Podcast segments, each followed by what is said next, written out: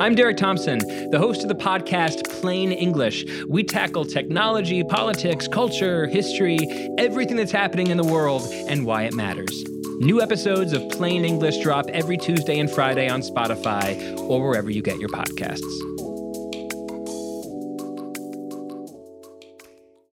It's the Ringer NBA show presented by FanDuel. The road to the NBA Finals starts now, and FanDuel is the best place to get in on the action. Right now, you can check out the new and improved Quick Bets, which are back and better than ever for the NBA playoffs on FanDuel.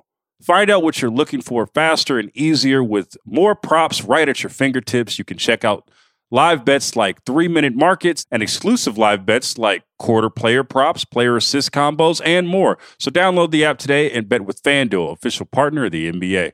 The Ringer is committed to responsible gaming. Please visit rg help.com to learn more about the resources and helplines available. And listen to the end of the episode for additional details. Must be 21 years and older, 18 and older in DC, and present in select states. Gambling problem? Call 1 800 Gambler or visit rg help.com. This episode is supported by State Farm. Man, I remember when I first got into a car accident, it was pure frustration because I did not have State Farm. And now that I do have State Farm, it is an exclamation of pure joy. But the only words that you need to remember are like a good neighbor, State Farm is there. State Farm has options to fit your unique insurance needs, meaning you can talk to your agent to choose the coverage you need, have coverage options to protect the things you value most, file a claim right on the State Farm mobile app, and even reach a real person when you need to talk to someone. Like a good neighbor, State Farm is there. Learn more at statefarm.com.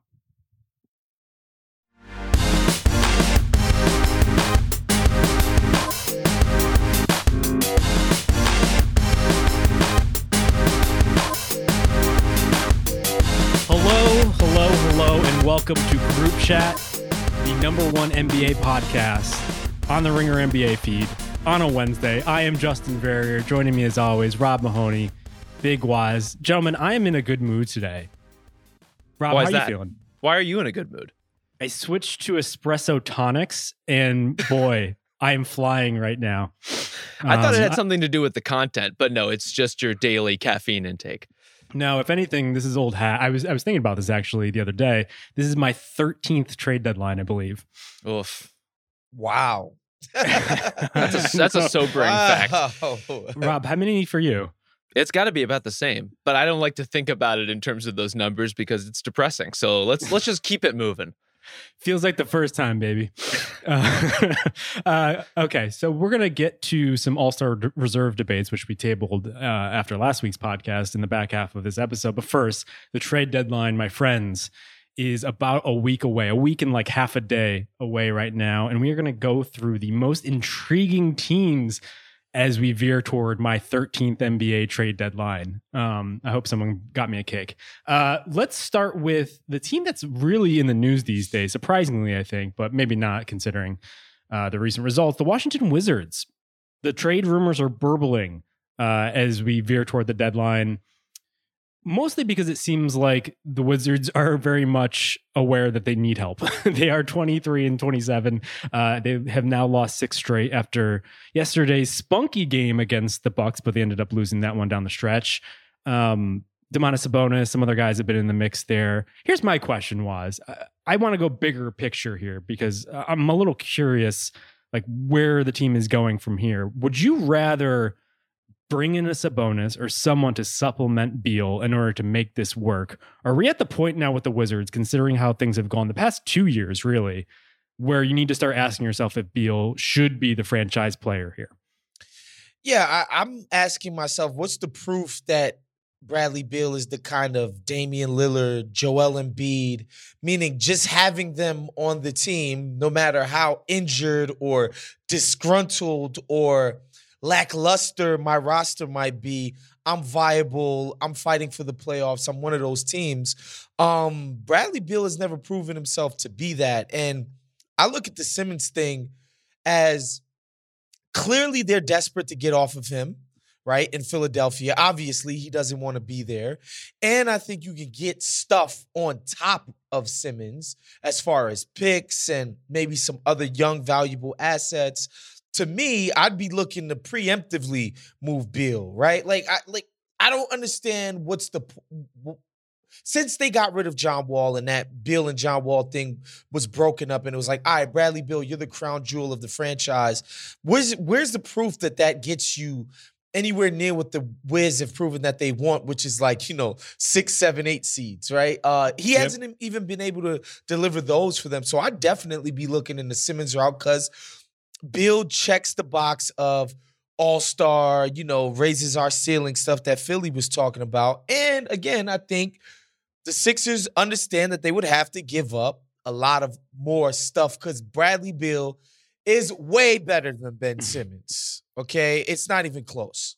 Well, and he's better to to an extent that I think Simmons is the break glass in case of emergency fallback plan right. for trading exactly. Bradley Beal. Like you can exactly. you can take a wide canvas with a player like Beal. There's going to be a lot of interest in him. And I like that you brought up Lillard as a counterpoint was because they're in a similar position Portland is in terms of looking at their team, looking at the next 3 years realistically what is the best we can be? Can we be a home court advantage team? Can we be a second round playoff team? And if you don't think you can, I think you owe it to yourself and to your fan base and to your team to start making some substantive changes. The Wizards are in that position now where even if Beal is playing at the top of his game, which he's not right now, even if you improve the roster around him, which is kind of mediocre as it is, are you really going to crack this top four, five, six teams in the Eastern Conference, which frankly are just all better than the Wizards are and could reasonably be in the near future? Surely an all star like Domantas Sabonis would raise the ceiling significantly on this team, Rob. Yeah, I just, it feels like Beal is a top tier number two. Yeah. And sure. he should be playing with a number one like Embiid rather than the Wizards trying to get somebody to supplement Beal. Because especially as we're looking at this long term, everything that signals that Beal wants to stay is based on the fact that he's going to cash in to this enormous contract, five years, 242 million. And while he is younger than I think I even realized, like it feels like Beal's been around a while now to the point where he's had almost two phases of his career when he was uh, in those playoffs with John Wall, and then now more recently where he stepped forward as the number one guy there. Uh, he's only 28, but at the same time, like I don't know what I'm getting with a Beal plus whatever team, and I think the pathway to getting that number two is much more complicated with a guy like Beal there versus a guy like let's just say Simmons, for instance. That's the trade you make, uh, and then you could maybe bottom out one year and then hope to pair Simmons with a high draft pick. Yeah, I don't think Ben Simmons is this kind of floor raiser where Simmons and a bunch of young guys takes you out of a nice plum lottery pick. I don't think anybody on this call believes that he's that type of player. So yeah, um, get another crack at a young dude by replace effectively replacing Beal with Simmons, which has, you know, it, it bears mentioning again, a significant talent downgrade, right? In every sense of of the word. Um, and yeah, and move forward that way. I know the, the, the Wizards because their ownership group has traditionally been like so thirsty for any type of playoff success. Um, I understand an aversion to do that, but yeah, I, I think another crack at the lottery.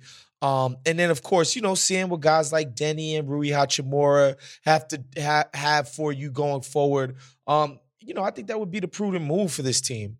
Well, when you think about the moves for Simmons that involve Simmons that would make sense for other teams, we've been circling around this for over a year now. This is the kind like of 10. I know. this is the kind of group that would make sense is a rebooting, a rebuilding yeah. Wizards team. You almost want a franchise that's starting from scratch a little bit because Simmons is the kind of player you want to start with from the ground up and not try to fit him into whatever you're doing. Like you really need to reconceptualize your whole roster to fit him. And whether you think that's worth it or not is a separate issue. And then there's the question of if you're Washington, do you want to embark on that kind of endeavor? Or do you want a young player in return for Beal or picks in return for Beal who are going to be a little bit more open ended in terms of what your style of play and what your team construction is going to be like? Yeah, I just read all these reports about how the Wizards are doing everything to convince Bradley Beal to sign this massive extension. I'm just like, why? Like you're going out of your way in order to commit yourself to above averageness at best. And I get it. Like I think the the key point is the ownership and how much they've been willing to just like strive for the middle or just some semblance of success or success that they could sell to a to a still pretty meager fan base. Um, and I'm just like, why? Like, I, it just doesn't seem like it makes a lot of sense. Like, like why not just get rid of Beal and start over and and maybe hope for something bigger? Oh, I think the why is you're hoping he resigns and then eventually you're going to work out a trade there's not a there's not a long long term future here. I don't think for Beal and the Wizards. It's either trade him now or trade him on his new deal. Those seem like the options to me. Yeah, and I guess it becomes complicated because it sounds like they feel the need to show him t- like something in order yeah. to stay, and that gets us into the Sabonis part of this. And so I wonder, like, uh, if you're committing to Sabonis as that number two guy, doesn't that just completely, uh, you know, doesn't that make it more complicated down the road? Like, like, like you're the number two isn't going to be there. You're actually committing to Sabonis now. What do we think about a Sabonis Beal duo? By the way, Rob, you're you're a man on the street, so to speak, in Indiana. they work together. Like offensively, I think they would fit great. And some of that is is what we've been talking about with Beal as he, he's a really high level number two guy. Sabonis is probably a really low level number one guy, or or probably a level low you know level number, number two. Yeah, well, I, I, think he's I think he's better than that. But point being, he can be a hub for an offense that yeah. lets Beal run around and lets him mm-hmm. get off ball a little bit more in a way exactly. that I think would be really healthy for both of them. They would be a really good offensive team. They'd be really dynamic in that regard. They'd be fun to watch. And if you're Bradley Beal, I think that'd be fun to play that kind of style. You're not going to beat Joel Embiid playing that way, or the Bucks, or the Nets, or you know now they have the Cavs to worry about. You get the Hornets on the, the rise, Heat. the mean, Heat. There's just a lot of good teams at the top of the East right now. Yeah, and again, the thing about Sabonis, whatever he adds for you offensively, I don't want to call him a bum on defense, but you know that guy's anchoring your defense. Yeesh, good luck with that. And again, you would want to pair somebody like Sabonis with size at the other positions, right? Like big wings, big, uh, uh, you know, the type of four that can give you some level of rim protection and just, you know, mass at those positions. And I don't really even think the Wizards do that, are able mm. to put that together by bringing in Sabonis because they got to get rid of some stuff. Um, and I think on the wings, they would have to get rid of some stuff to bring him in. So, you know, I don't know.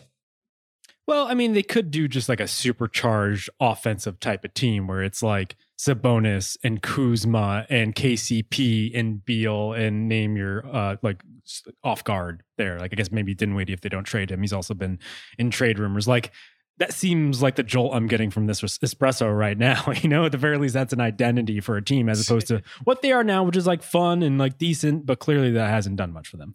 Well, so what are you giving up for Sabonis then? Just all of the young players packaged together? Because I, I don't know that salary wise, that's even enough. I think you're going to have to give up someone like Kuzma or KCP just to make the numbers work.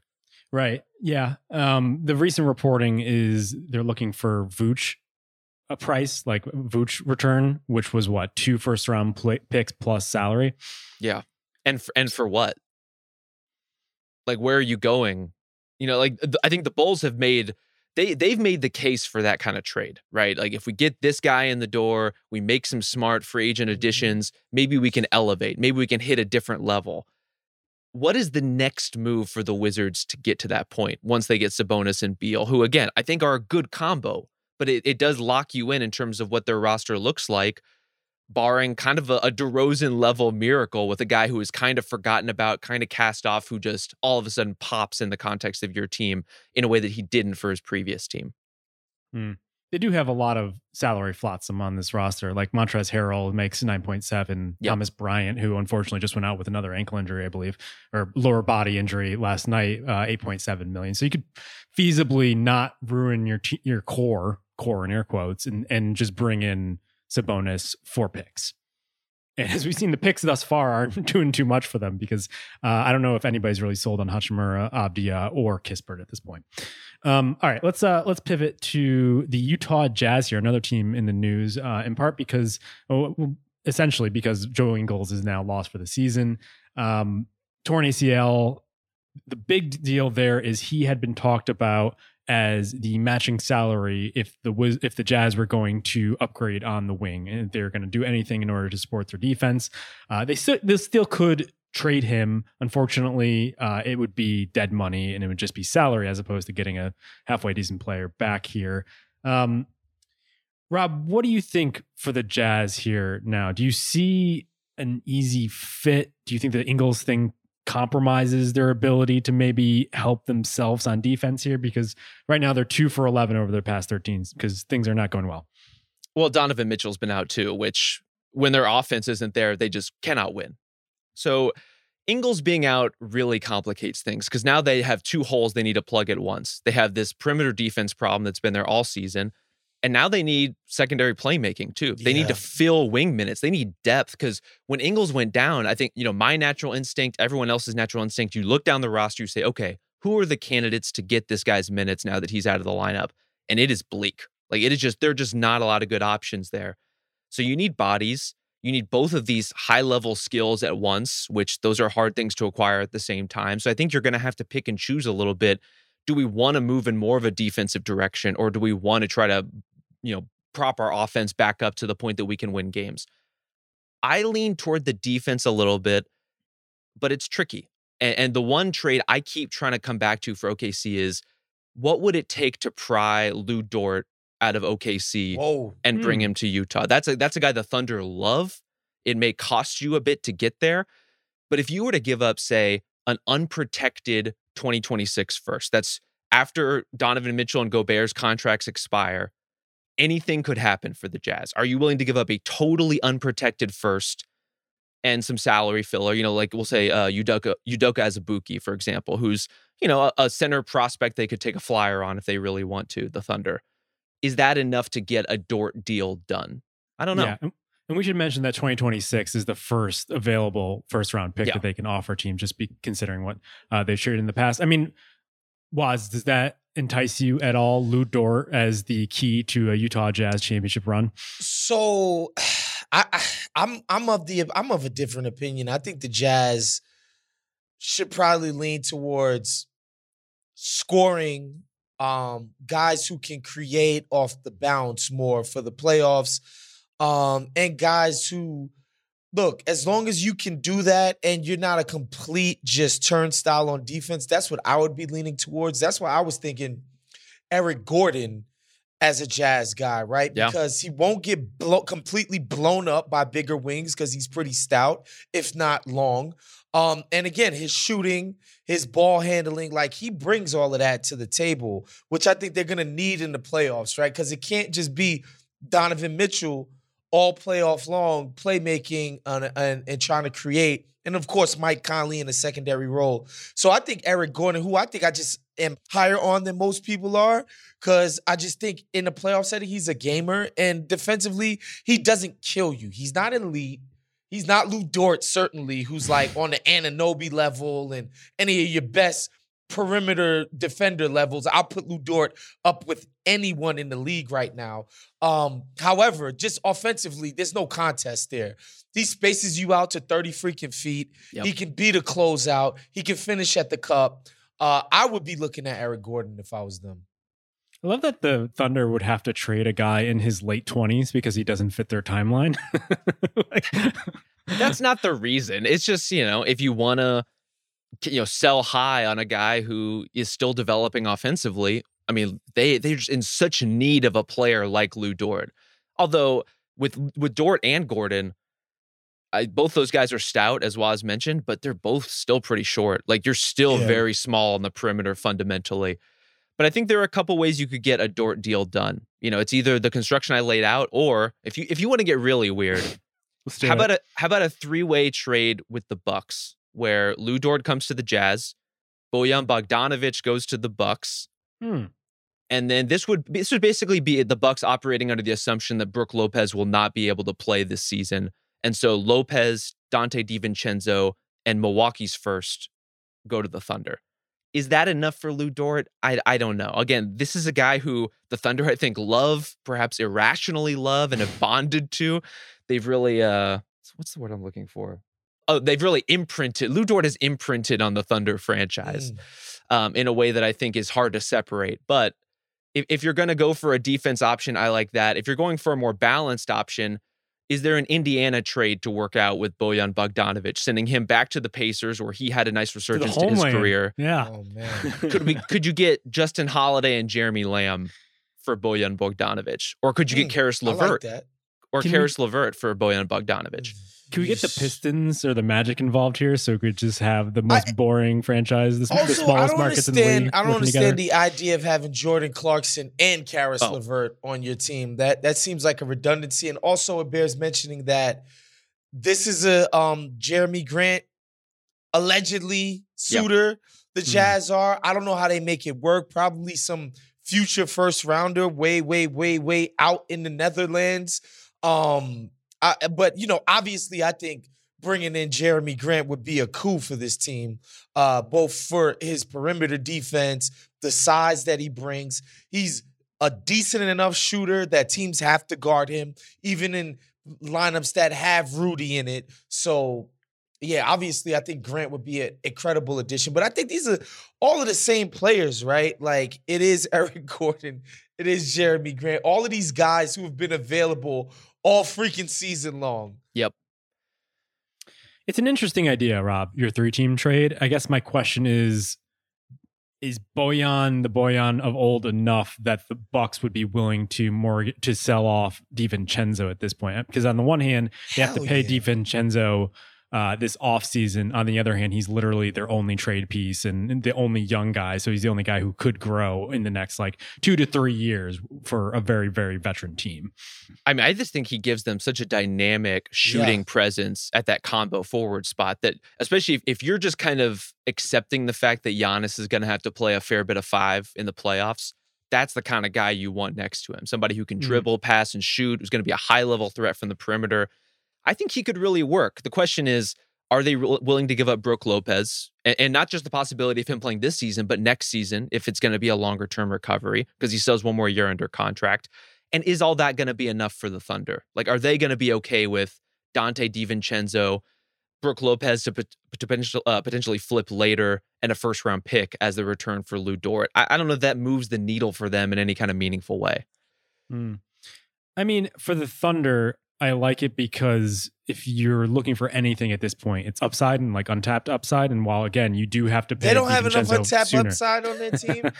well, I don't think you need a role player like Dort at this point. You need mm. someone who could be a potential number two, number three guy next to a Shai three to five to ten years down the line. Yeah, know? but I don't think a trade for a Milwaukee first round pick or any of these contenders first round pick brings you that much closer to that. And I think Lu Dort is the type of guy you need next to superstars, right? Like next to a Shai. Well, you know, superstars a strong word, but you know what I mean? Like that can guard, do the dirty work of guarding the best perimeter players, whether they be wings or point guards, so that your number one guy can do the work of basically, you know, running the offense, scoring load, playmaking load, et cetera, et cetera. So uh, but it but it's hard to know what the hell the Thunder want to do.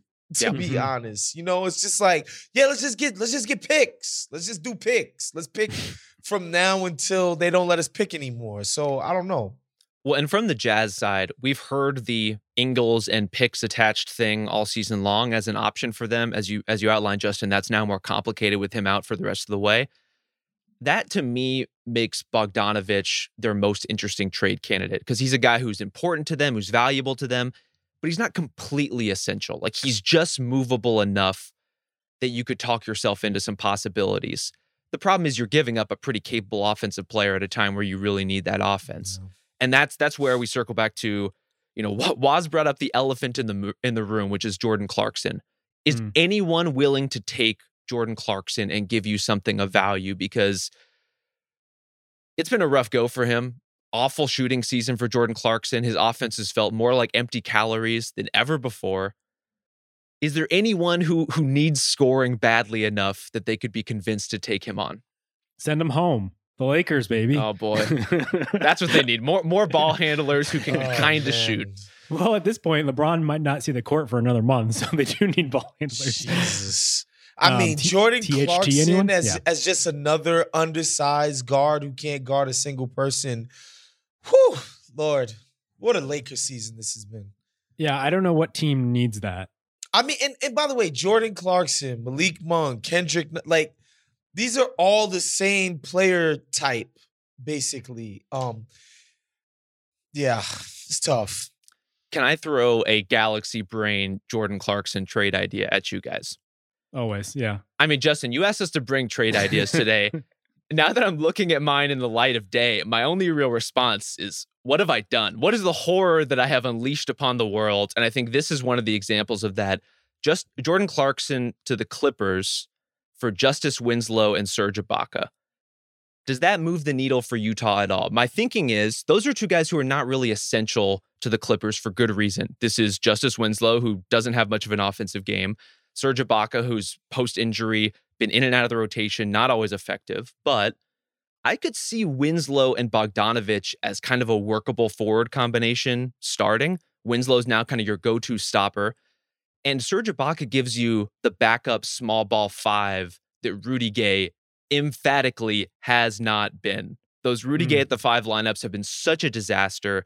And the whole thing we've been talking about with Rudy Gobert being out of the lineup and the defense just completely falling apart. I wonder if Ibaka is a way to stem some of that tide. Again, this is moving deck chairs around a little bit. I don't know what you're losing exactly, losing Jordan Clarkson, but I don't see a lot of good to the role he's playing for the Jazz right now. I think if you move Jordan Clarkson, you need to get someone back that you can count on will be there in the playoffs. And I just don't know if Serge oh, no. is going to be available like next week, let alone in two to three. Absolutely not. Yeah. Yeah. I think you need to you need guys you can count on to be there um in March. And so here's my question because I, I think you hit the the other option for the Jazz here is will they go lower level? Will they just bring in a guy to help their defense, in particular that four or five spot? So I have a couple options down here for you. Let, let me know if you like any of these better than Serge Ibaka. Okay. Um, Larry Nance, also who, who has been out since January 5th and thus would have the same problems, though he, I think, would be a better option, younger and um, more in his prime. Robert Covington, Gary Harris, Kenrich Williams, Thad Young. Do any of those do anything for you? Do you like any of those more than Serge Ibaka? why, why I, I, I mean, the, the, only person that stands out to me there is is Thad Young because you know he gives you a little bit on the defensive end, and he's just more dynamic with the rock than every single other person on this list. Like Gary Harris, ostensibly is a guard and should know how to dribble, but doesn't.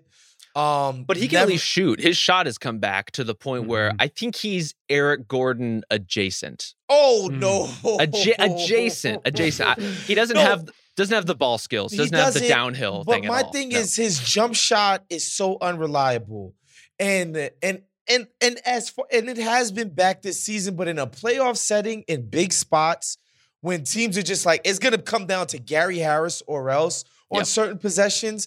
I don't trust that dude to make shots. Not a dude whose shot has waxed and waned over the past two, two to three seasons.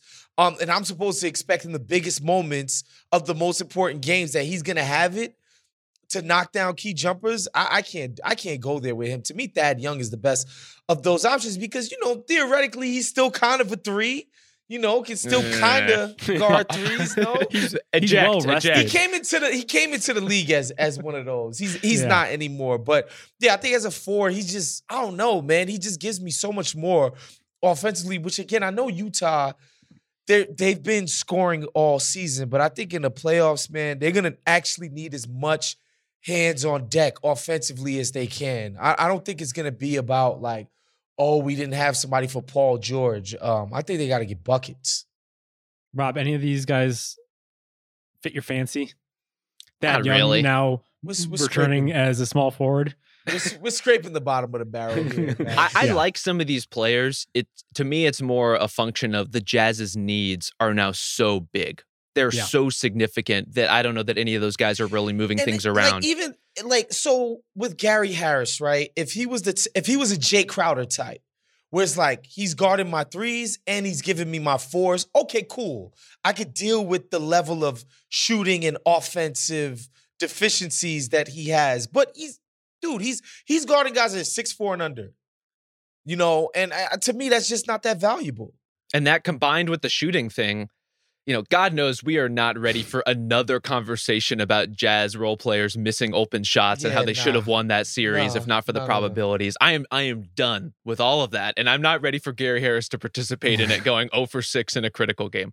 Don't put the blood on his hands too. No. Yeah. No, I mean, I think it circles back to the existential question about the Jazz here. Are they one player away? And if they're not, like what does the future hold here? Because there are some like fundamental flaws here and a lot of the key role players that they brought in two years ago to make this final push. Mike conley Bogdanovic are just getting older. And so i wonder if the window's kind of closing here but do you really want to give up a 2026 first round pick especially if ainge is in charge a guy who refused to do so with the boston celtics in order to build for the future um, I just think it's it's they're kind of at a gut check moment here where it's like, do you go all in even more, or do you actually play for the future? Maybe just hope to strike it rich with one of these upcoming draft picks and uh, supplement what you already have. I don't. It's really really tough. To the question of whether they're one player away, I think it's just an emphatic no at this point. Maybe they were before Joe Ingles got hurt, but now that they have to fill both of those roles, and even in a best case scenario, might have been you know, drawing like drawing and hoping to win against some of these better teams that they'd be overmatched against. I just don't see a universe in which you could say this Jazz team is one player away from the Suns. No way. Mm. All right, let's uh let's flip to the Clippers here because we kind of already started this discussion. The Clippers are in an interesting spot. Kevin O'Connor wrote about this on the site uh, just the other day. They could really punt on the season maybe pick up some assets for certain veterans that could be appealing on other teams, uh, like a Marcus Morris, another guy who only plays once a month, uh, but is ostensibly helpful to a contender in order to replenish the coffers that they they kind of really just bottomed out when they made the Kawhi Leonard trade a few years ago. Uh, or if and it really comes down to their intel on when Paul George or and or Kawhi Leonard comes back here, do they say actually we're going to buy at the deadline? Let's get some more help and be the team that nobody wants to play in the playoffs. Was I mean, without knowing the particulars of uh, the bodies of Paul George and, and Kawhi Leonard, do you do you have any like leaning one way or another here?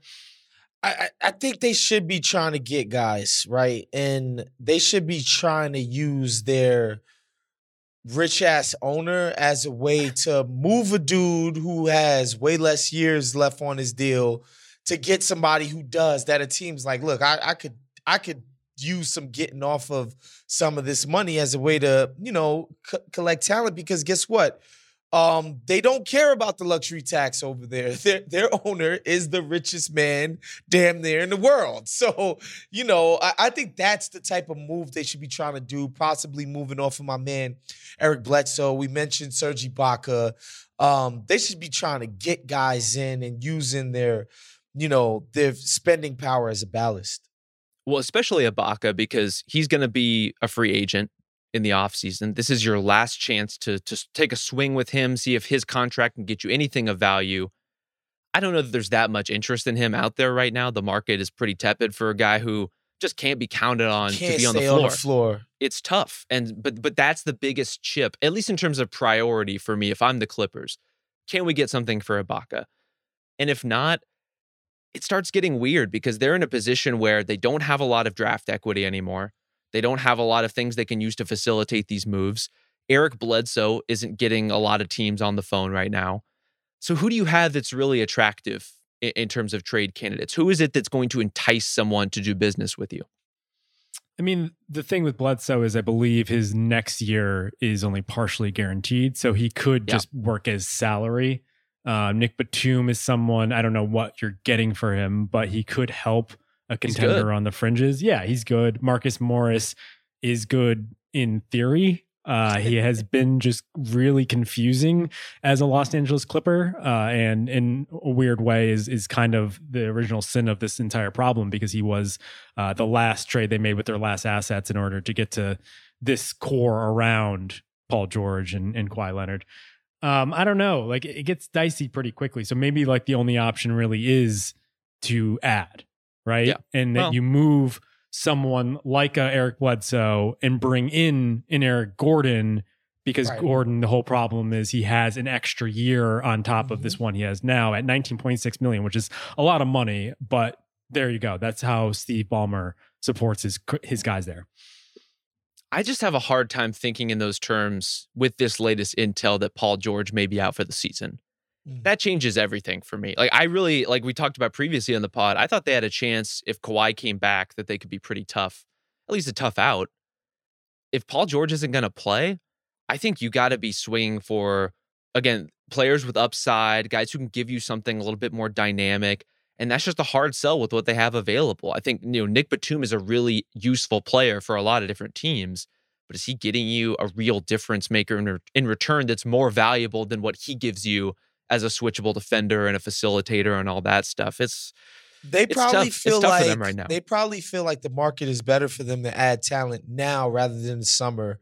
With things, you know, there's so many more suitors in the summer when it comes to these kind of guys. Like everybody's gonna want to get stack their team with guys who can actually play and not lottery tickets and fucking draft picks in the twenties that people fool themselves into thinking are gonna be quality players.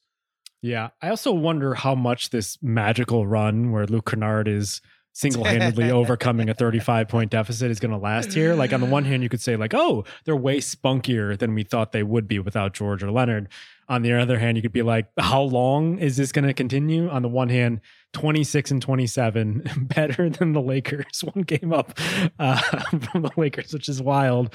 But, you know, like there are a lot of teams underneath them that are really going to be pushing just to get in the play. And the Pelicans might do something at the deadline. The Kings definitely are going to do something at the deadline. So we'll see there. And, and on that note, with the Kings, I actually want to pivot to the Portland Trailblazers. Be, go ahead. Before we pivot, I want to float to trade ideas for the Clippers by you guys that I think could help them a bit now, but more so help them next season. You really went after this assignment, Rob, and I appreciate it. I do my homework, Justin. I do my homework. What would be the interest in flipping Nick Batum and Isaiah Hartenstein to the Bulls for Coby White?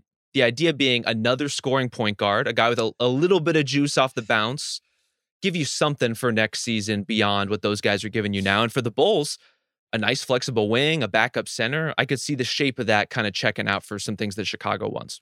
I think Chicago's they gotta feel like they could get more for Coby White than Nick Batum, right? But can they? Like, I, I, you know, I, I, I've, I've never understood the Coby White appeal, and I'm talking about from draft night. Like, I was like, uh, this guy's like short as hell, and he's not like particularly explosive. I, I, don't, and his jump shot's cool, but not insane. Like, I, I never understood the Coby White thing. But um, if when you draft somebody that high, the idea that what you get back is, you know, Nick Batum on, on his last legs is is kind of crazy you know. But look, if the Bulls want to get if they want to get funky, they can start thinking about Patrick Williams and, and other and, and and some of the other young guys that might be a little bit more attractive if they really truly think they could make some noise in the playoffs with their with their core group right now. Well, before we get funky, if I'm the mm. Clippers, I think my first call is to the Mavericks, and I, am pitching them. Okay, Jalen Brunson is going to be Whoa. a free agent. Whoa! You know, things are things are going to get expensive for you real quickly. What if what if we give you a full complement of Luka friendly role players instead? What if we give you Marcus Nick Morris? N- not even Nick Batum, Reggie Jackson, and Terance Mann. Ter- I mean, Terance Mann could be a long term fit next to Luka. Could work really well alongside him for Jalen Brunson and Dwight Powell. What does that do for you? So we know that you've had the hamburger for four years now. Would you like a turkey burger. it's not as filling, doesn't taste as good, but it's kind of similar. Look, sometimes as we get older, we have to go for the turkey burger, Justin. It's just a fact of life. I guess so. Yeah, I think I think Terance Mann is definitely a Luka fit. Um, in the sense that, you know, he's proven he can make a wide open jump shot. Um, and basically nothing else. But guess what? He's incredible in transition. Defensively, he he can guard one through three theoretically, of course, um, depending on the ones the twos and the threes.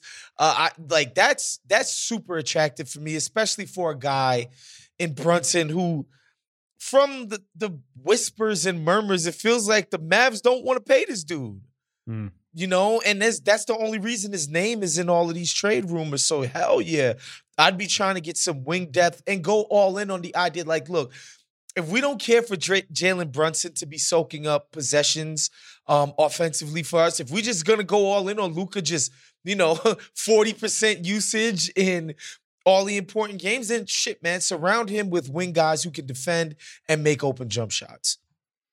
I'm not doing it unless I get an impact player back. I'm just paying Brunson and I'm worrying about this a year or two from now. Like you're getting rid of the opportunity cost by doing so. And yep. just for a couple role players, it's not worth the squeeze at that point.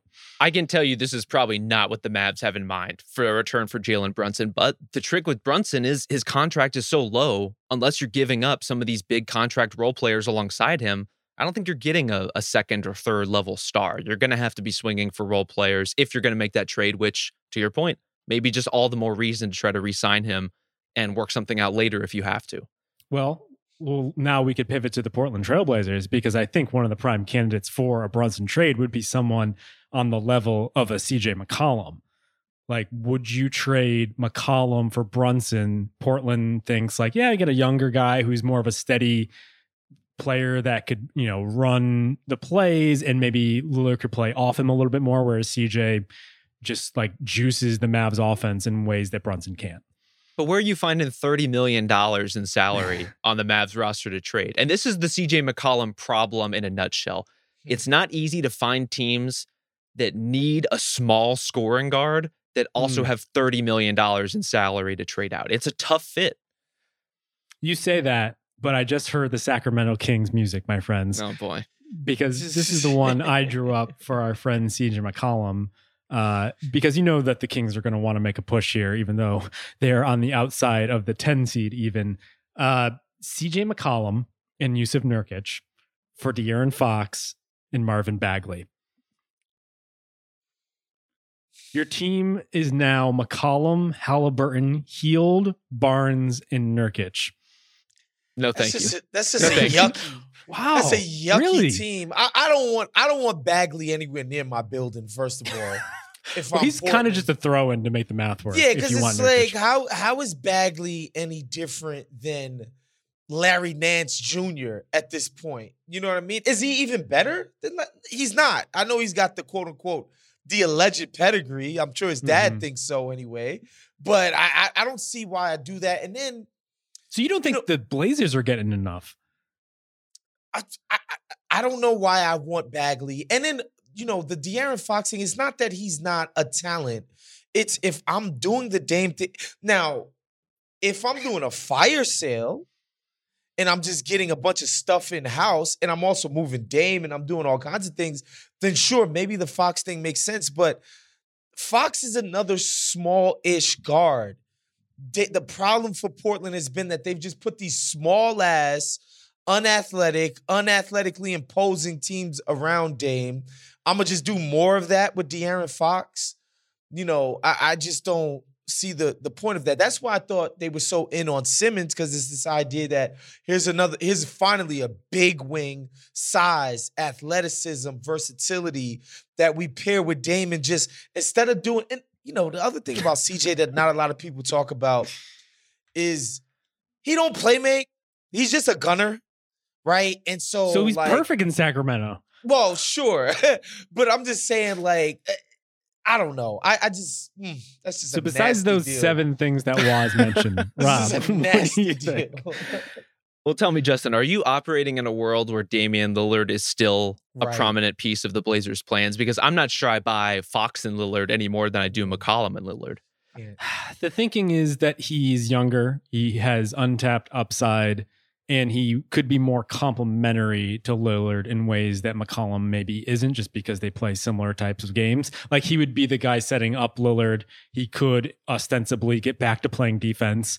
Uh, you could run a little bit more with him and Lillard and Bagley if you decide he wants to stick around. You would be basically supercharging your team a little bit. You would be blood boying them with a little bit of youth, is my thinking. I just can't imagine a world where, after all this time with two small guards, the Blazers are going to trade their way into another small guard situation. yeah, I just can't see it. But uh, let me let me float this alternative to you. Maybe the Blazers look across the country.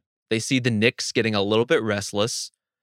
you know, you're not going to get Damian Lillard if you're the Knicks. You're not going to get the next star if you're the Knicks. Can we interest you in CJ McCollum instead? What about a mm. CJ McCollum for RJ Barrett and Evan Fournier kind of construction? Is RJ Barrett too much to give up for CJ McCollum? 100%. I, I, I, I kind of figured so. I don't even understand because the CJ thing again. It's he's slightly better than I shouldn't say slightly. He's probably clearly better than what the idea of what Kemba was supposed to do, and obviously clearly better than what Kemba has given them. Right? Hmm. He's uh, so much better than any of their point guards right now. Sure. But like, I'm whoa, not. Whoa, whoa! Don't talk about quickly like that in front of a New York native. but I, I, just don't understand why I'd give up on RJ's. No, you know, upside, his betting on his work ethic and his, you know, his his thirst to get way better. And he's shown that he's gotten better throughout the course of his short career so far. I just don't, you know, somebody as limited as CJ is, man. He's just a one dimensional. He scores which is a valuable commodity, but he doesn't do anything else. So CJ is not worth RJ Barrett, but he you're saying De'Aaron Fox isn't enough? RJ RJ Barrett could be a real deal star. I think RJ I Barrett think and, and I think RJ Barrett makes sense next to Dame Lillard. Yeah. That's the thing. Like a big because he's a wing. Yeah. And, and, and he's, he's big, big, and he guards. He he can play yeah. defense. For Thibs. we'll see what happens when he gets to Portland. Um, I don't like. Does he? What is he on offense though? Like RJ does he Barrett? need the ball? Is he the type of guy who plays off of Dame when he plays with Dame? I think he's a secondary sits, ball handler, secondary ball mm. handler, attack closeouts. Yep. You hope that he makes his wide open jump shots from the Dame Lillard um sort of uh what you would call it gravity. And then I think he's one of those guys when teams send two to the ball on Dame Lillard and he catches at the top of the key. He's shown beautiful playmaking in the past. You know, I just think he's a really versatile piece. I'm pretty high on him. I don't know that he's ever going to be live up to third pick, especially when you consider the two guys he was drafted behind who have already shown themselves to play at all-star, legitimate all-star levels. Like they've put it on tape. Whereas RJ hasn't done that yet. But I think next to Dame, he does make sense. All right. Any other Portland guys you could see finding new homes here? Because we're having a fire sale right now. Let's get rid of everybody except for Dame. I mean, Robert Covington, obviously, his mm-hmm. name keeps coming up. I, I don't know if the Lakers would want to kick tires on him. Um, because, you know, as good as he used to be on defense, a lot of it was help side. He generally would always get cooked on the ball. Like, uh, I don't know. Larry Nance. Uh, well, here for, for Robert Covington, I thought send him back to Philly.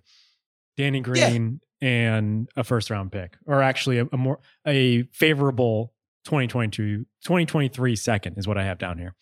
The Covington conversation I think can get interesting if the Blazers are willing to take salary filler in a first.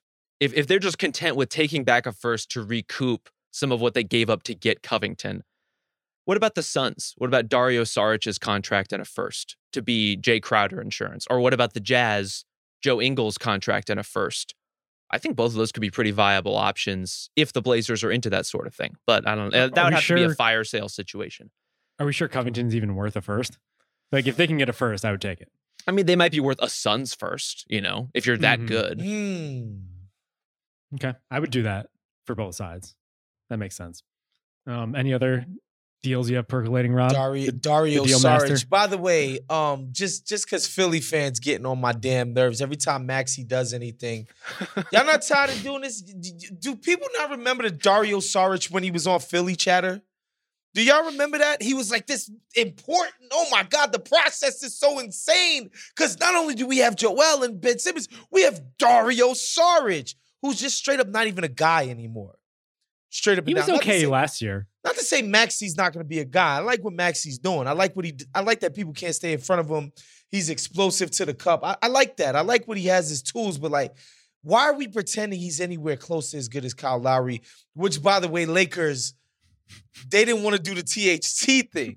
Okay, we're way Which down is the even more egregious. We've gotten to the level where Wos defending his Tyrese Maxey slander the justification for it is Dario Saric, which means we've gone too far. We've gone yeah. way too far. I thought Saric was good last year, but good player. An, it's another just yeah, injured. It's, it's another story. This episode is supported by State Farm. Man, I remember when I first got into a car accident, it was pure frustration because I did not have State Farm. And now that I do have State Farm, it is an exclamation of pure joy. But the only words that you need to remember are like a good neighbor, State Farm is there. State Farm has options to fit your unique insurance needs, meaning you can talk to your agent to choose the coverage you need, have coverage options to protect the things you value most, file a claim right on the State Farm mobile app, and even reach a real person when you need to talk to someone. Like a good neighbor, State Farm is there. Learn more at statefarm.com. This episode is brought to you by Visible Wireless. Want a wireless provider that always brings its A game? Switch to Visible, the wireless company that makes wireless visible. Get a one line plan with unlimited 5G data powered by Verizon as low as $25 a month every month, taxes and fees included. And as if that wasn't already a huge win, you could use promo code RINGER20 to receive $20 off your first month just for listening to us talk about basketball. Not bad, right? You don't need more than one line of wireless to save. Just switch to Visible at visible.com and use promo code RINGER20 for data management practices and additional terms. Visit visible.com. The Visible monthly rate is $25 per month. This episode is brought to you by Arby's. It's 3 p.m. and dinner is still hours to come. Maybe lunch didn't quite hit the spot.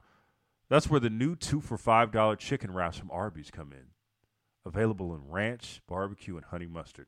They're perfect for the afternoon snack attack or as an add on to your meal. Arby's 2 for $5 chicken wraps are here for a limited time at participating locations. Visit an Arby's near you or order ahead on the Arby's app.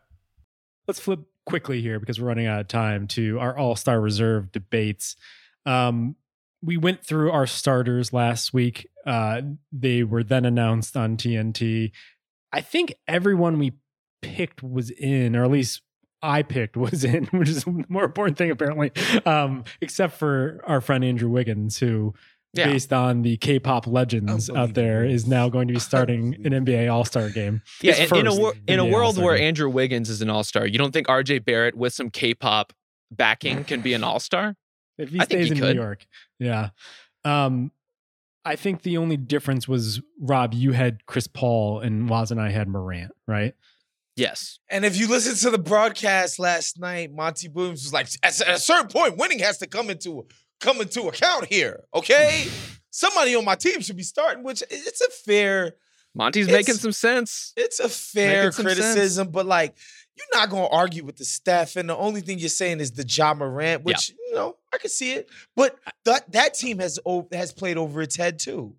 You know, I've, so it's not I like, say this every year there is an award for team success. It's called the NBA championship. like, give me a break. Oh, Rob also had LaVine starting, I believe. That's true. Yeah. That's more based on semantics. Yeah. Um, well, based on was, the rules. Was some of us follow them and some of us don't. It's okay.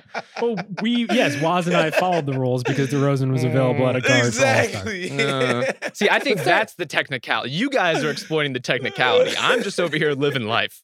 Mm.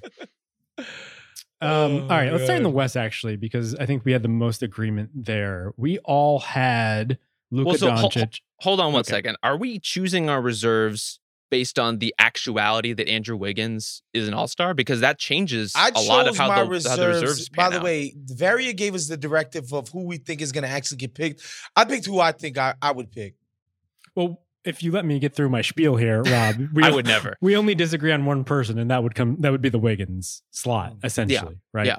Um. So we all had Luka Doncic, we all had Draymond Green, Karl-Anthony Towns, mm-hmm. Devin Booker. Mm-hmm. In the last wild card spot would be where we disagreed. Uh, Wos had Anthony Davis as a starter. Rob, you had Anthony Davis as a reserve.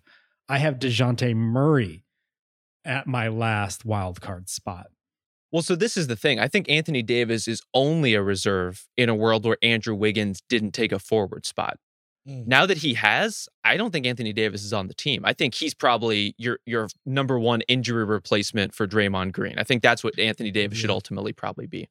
I think we all agree that the last spot would be the one where like Wiggins is is occupying, right?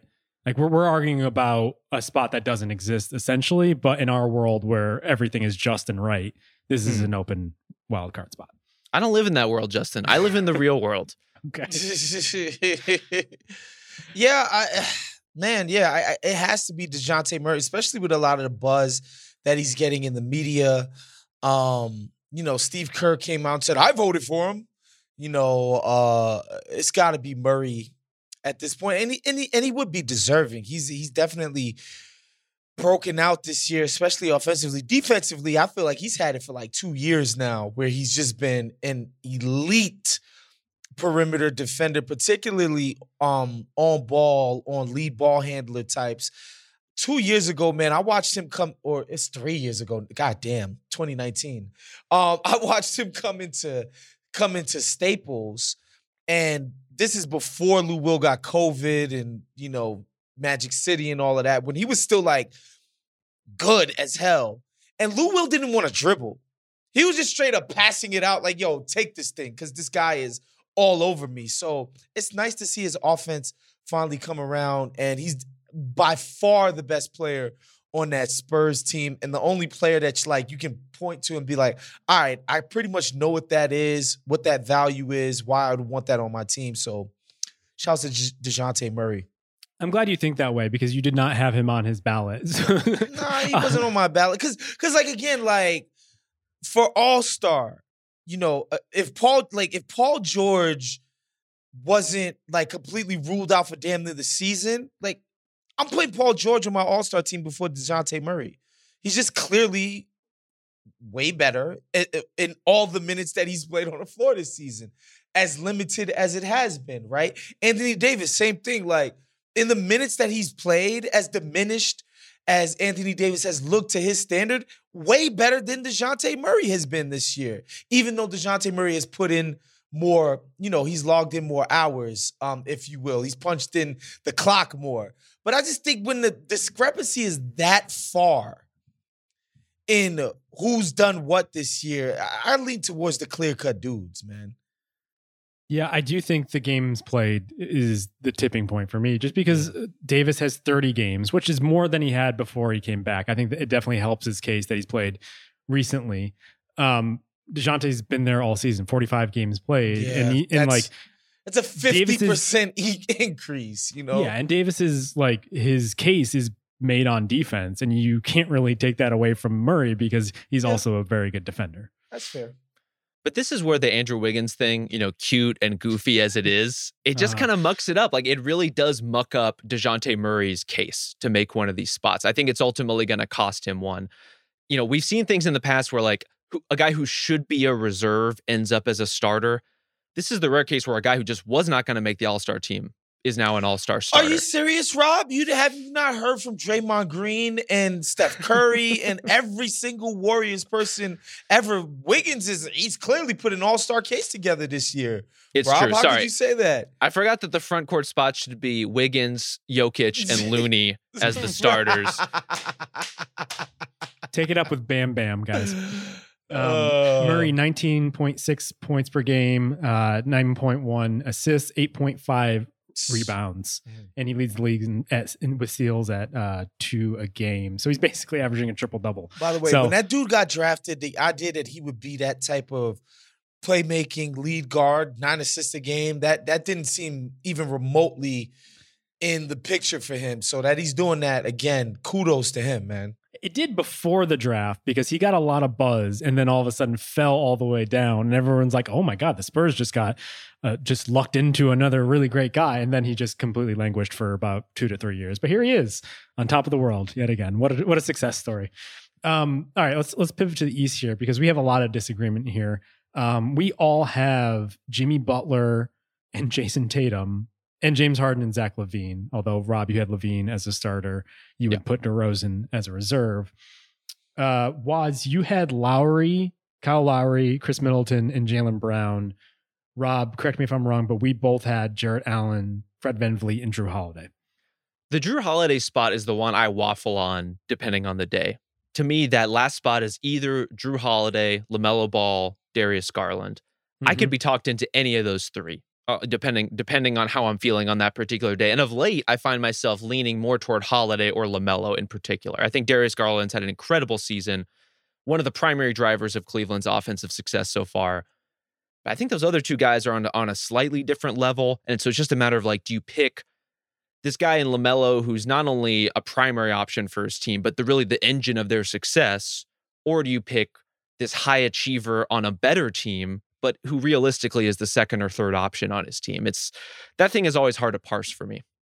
Like I said, give me like I said, Khris Middleton better than Jrue Holiday, better than VanVleet. Uh, look, Jared Allen, I, Jarrett Allen, I do want to reward, right? Because I feel like outside of the because I don't think you can take away his contribution to what Mobley's doing because Mobley is able to do what he's doing at the four, and Jarrett Allen is such, he's just providing quality rebounding, rim protection at the five, and then finishing, man. Like this dude catches the damn ball, which I know in the NBA should be taken as a given, but it's not Wiseman.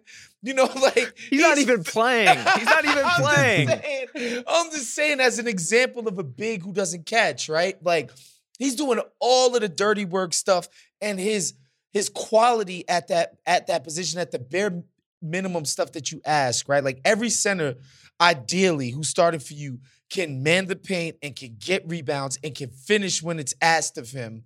And he's doing all of that at top notch rates, man. Like, you know, you you want to reward him for that. I've heard Jarrett Allen. I've heard Jarrett Allen discussed as a borderline All Star. I think he's a lock. I think he has mm. got to be there for exactly the reasons that Wos laid out. But I also think Fred Van VanVleet has to be a lock. And Wos, that's why I don't understand how how you're edge, you know, elbowing him out of this conversation. Look, he is way too good. Look, um, some that that streak where he was just dropping 30 on people's heads, um, like night after night, he's he's been incredible this year. And I do feel bad because I, I am one of the preeminent Fred VanVleet guy. Like he's one of these You're not anymore. I, That's listen, Those days are over. Look, look, I have to, but I have to stick to my principles, right? Like when it comes to the Jaylen Browns and the Khris Middletons of the world, like to me, those dudes are all stars. Those are freaking all star players, man. Uh, like sentimentally, of course, I want Fred VanVleet to have that achievement. And you see what it means to guys, right? Um, you know, and I'm gonna mention this for the 500th time, but Rudy Gobert cried about not making a damn All Star team, right? Devin Booker's like, they told me once I would win games, and I was on the, I'm on the number one team in the league, and then I put me started. Like this stuff really means a lot to these guys, obviously. But you know, if you're gonna ask me on my ballot to pick between Fred VanVleet and Jaylen Brown, I mean, oh, Fred VanVleet no- has been so much better this season than Jaylen Brown. I, so much I, better. Agree to disagree. But I like how somehow you've outflanked me on Khris Middleton and I've outflanked you on Fred VanVleet. That's crazy. Incredible. Incredible. Well, here's the interesting question. If you weren't stuck to putting guys into front court or back court, would you put someone else other than Allen? Like, would you nominate Garland as the representative for Cleveland over Allen? I think it would be Allen because the Cavs are winning with their defense, and their mm-hmm. defense is great because of him and Mobley. And as Wos said, what they do for each other. Now, if you want to make the case for Evan Mobley for that spot, I could I could hear it out. But I think what Allen does is a little bit more of like a backbone type performance for them. It's a little bit more of what keeps them steady. And so for me, he's the guy. But if you if you want to make room for you know the Jrue Holiday, the LaMelo conversation, if you will like to expand this into just like overloading the reserves with guards, I, I would hear it out, but I think Allen would ultimately still be there. I don't see how you keep Kyle Lowry off of this team. I, I just like the Heat's success when like the fact like the amount of games that Jimmy and Bam have missed this year. And again, Spoelstra deserves his credit. Their player development um staff deserves their credit for what they've done with a bunch of no disrespect to those guys, but they're nobodies. Um, what Kyle Lowry has d- put on the floor this season in terms of leadership and production, to me, he's a clear all star this year. But you know, I understand the sentimentality of getting first first time guys in there, right? Like the VanVleets, like the Jarrett Allens. But come on, man, Khris Middleton Jaylen Brown, Kyle Lowry, to me, those are all stars. Clear, like you see the names and it's all star.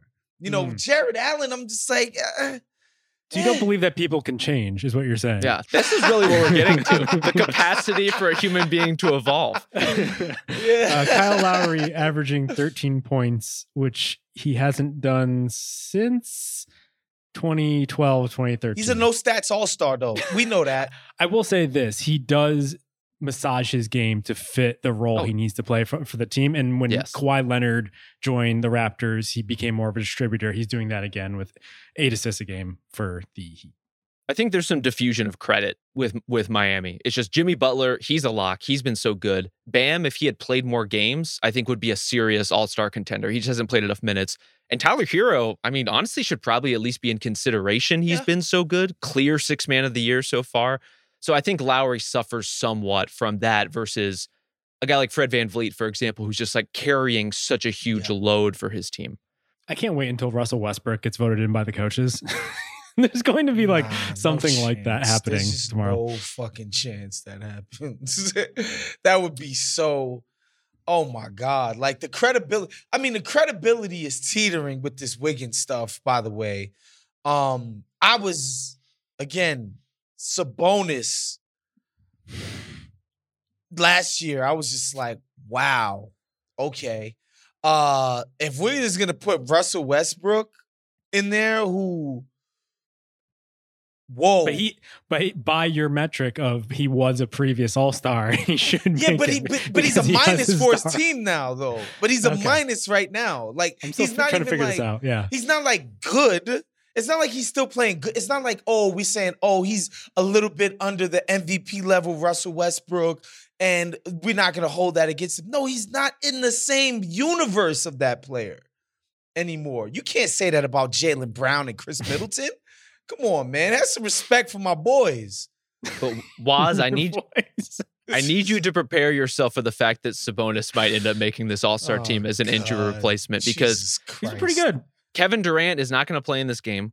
And mm so you're looking at a forward, a front court player to replace him. It's either going to be Sabonis or Middleton or Bam, I guess if you could if you can get around the games played, maybe Evan Mobley, maybe Miles Bridges. I think it's All probably Middleton. those guys ahead of Sabonis. It's probably going to be Middleton or Sabonis, but will will the will Adam Silver be content with three All Stars potentially for a Bucks team that's been okay by their standards so far? Do you think it will be Rajon Rondo as a commissioner's exemption to send him off into retirement like he did with Dirk and Dwyane Wade? What a wild thing that was. All right. Anyway, uh, let's wrap it there. Thank you to Isaiah Blakely on production. We'll be back next week when hopefully we have some actual trades to diagnose. We'll see you.